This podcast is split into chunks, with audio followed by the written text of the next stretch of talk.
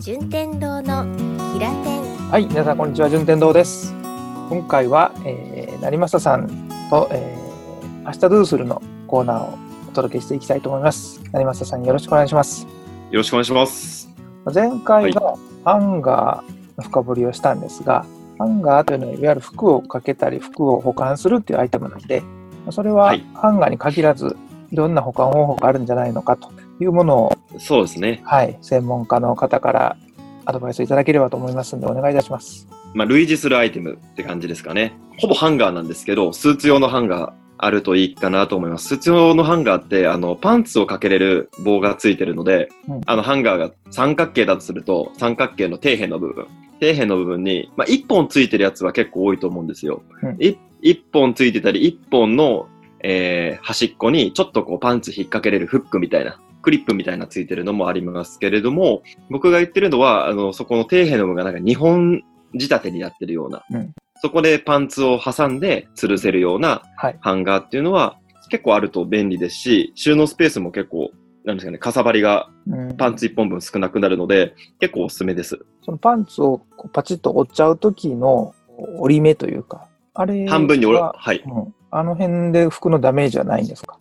半分に折り返した時のシワというか、そうそうそう、ハンガーと接触してる生地のところ、はい、部分ですよね、うん、あの辺のダメージはどうですか？はいはい、あのー、ダメージはいかないんですけれども、例えばいちねんぐらい保管して出したら、やっぱりそこに折り返した跡みたいなのはつくんですけれども、スチームで全然伸びちゃいます。ああ、なるほど。はい、アイロンスチームでいけちゃうので、そんなに気にしなくて大丈夫です。あとは、そうですね、他の種類なんですけれども、パンツハンガーっていうのがありまして、まあ単純にあの、なんですか、ハンガーにクリップがふたつついてて、パンツを挟んで吊るせるハンガー。これは、あの、成増的には非常におすすめで、うん、あの、パンツの保管でしたりとか、あとパンツをこう洗濯して洗って干す際にも、パンツの裾から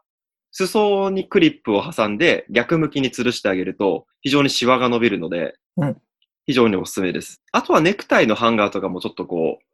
あったりするので、まあ、ネクタイよく使われる方はネクタイ用のクリップ式になっているものもあれば、フックになっててネクタイを何本もかけれるような仕様になっているものもあったりするので、そういったのあると結構収納しやすいかなと思います。より服を愛するためにはこんなアイテムも用意した方がいいんじゃないの、はい、っていうふうなものありますか？そうですね。まず洋服ブラシあると便利です。あのー、何にでも使えるんですけれども、やっぱり洋服は目に見えないホコリでしたりとか汚れとかっていうのも付着して、それがまあ何ヶ月何年経っていき汚れが蓄積して結構結局取れなくなっちゃうっていうのがあるので、まずあのー、ブラシをかけていただく。特に首元とか肩周りとか袖元とか、ちょっとこう皮膚に触れる部分とか面積が大きい部分をかけていただくと、その目で見えない汚れが取れて、結局は長持ちする。何年経った後にあのやっててよかったなっていうアイテムになるかなと思います。皮脂汚れとか皮脂の何かっていうのはブラシで取れるもんなんですか？はいはい、完全には正直取れないんですけれども、うん、あの。簡単に言うとなんか大きな汚れを払うみたいなイメージで、はいはいはい、やっぱり結局はあのクリーニングとかになってくるんですけれども、うん、クリーニングをなかなか出せないアイテムだったりとか、もともとクリーニング気にせずこうほったらかしにするタイプの方もいらっしゃると思うんですよ、はい、でも逆にそこでちょっと、えー、ブラッシングするだけでクリーニング出してないけど意外と長持ちするとかは、まあ目に見えない差で後々現れてくるアイテムかなと思います。あとはそうですね、あの、ガーメントケースとか。ガーメントケースって何ですか？えー、スーツを入れる、まあ、スーツケースみたいなイメージなんですけれども、ガーメントケースとかあると、結構スーツとかコートってデリケートな素材使ってるものも多かったりするので、よりそこを保管する際に、あの、上からさらにケースをつけていただくと、あの、いいかなと思います。うん、あのー、スーツとか買ったら一緒に、こう、はいはい。覆いかぶさって、あれがガーメントケース。あ、そうですね。あれがガーメントケースです。洋服に何かをかけといたら、洋服が呼吸できなくなるから、はい、あまり良くないんですって聞いたことがあるんですけど、はいはい、ガーメントケースはそのままにしといて大丈夫なんですか？ガーメントケースも結局素材によるんですけれども、あのビニールがあんまり良くないらしくて、あのクリーニングの。あれはやっぱり結構ダメって聞きますね。外、外気と触れ合わないというか、良くないって聞くので、ガーメントケースって結構あの、穴が開いてるというか、目に見えない穴が開いてるというか、通気性がまだ、あの、ビニールに比べていいものになってるので、結構ガーメントケースとかはいいんじゃないのかなと思います。あとは、防湿剤、除湿剤みたいなものをあの、クローゼットに入れていただくだけでも、結構、まあ洋服、さっきも前回言ったんですけど、湿気に弱かったりするので、うんまあ、湿気を溜めちゃうと、やっぱり汚れ、カビとか、虫寄せつけちゃったりとか、いろんな原因につながってくるので、防湿剤をもう、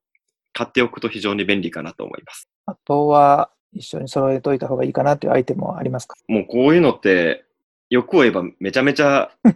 もうあるんで、まあ、必要最低限なもので言うとアイロンだったりとかスチーマー、まあアイロンにスチーマーがついてるものもあったりしますし、うん、そうですね。あのスチーマーだけのものがあると思うんですけど、スチーマーってあの蒸気でシワを伸ばせることができるのと除菌できる、まあ熱の力で除菌できるが大きな利点になるので、まあ、洋服をきれいに保つことができるっていうので、スチーマーは一つかなと思います。最近はあのハンガーにかけながらもスチームだけ当てるみたいな器具もありますね。あ、そうですそうです。はい、もうあのいいスチーマーいっぱい出てるんで、生地をに蒸気を通すので、生地がリフレッシュした感じで、なんかちょっと洗った感じになります。こう毎日着た服をスチームかけるってなると、多分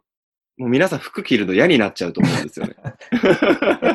手間が増えちゃうからってことね、はい。そうそうそうそう、うん。そんなことしてる場合じゃないし、めんどくせえしみたいになってくると思うんで、うんうんうんまあ、なんかこう、一長羅というか、なんかこれだけは大事に使いたいとか、今日なんか大事な日だとか、うん、っていう時は僕はしてますし、なんか皆さんも、なんかそういう時だったり、ものっていうのにしていただくのがいいかなと思います。もちろん、まめな方はね、毎日していただいて、悪いことじゃないと思うので、うん、していただいてもいいです。あでもブラッシングとかはした方がいいと思います、毎日。ああ、それいいですね、はい。ブラッシングとかだったらちょっとささっとね、ほうきみたいに履くだけなんで、うん、僕は大冬場のニットコートはしてますね、毎日。まあ次の日とかでもいいですけど、最悪。いやいやいや、やっぱ習慣化するのには何かね、はい、そういうルーティンにした方がいい、はい、いいですよね。そうですね。ブラシもさっきのハンガーと一緒で、高いものって高いんですよ。うんうんうん、で、僕は江戸屋さんっていう、東京の老舗のもので、まあ、いちまん、いちまん、にまんしたぐらいのやつ使ってるんですけど、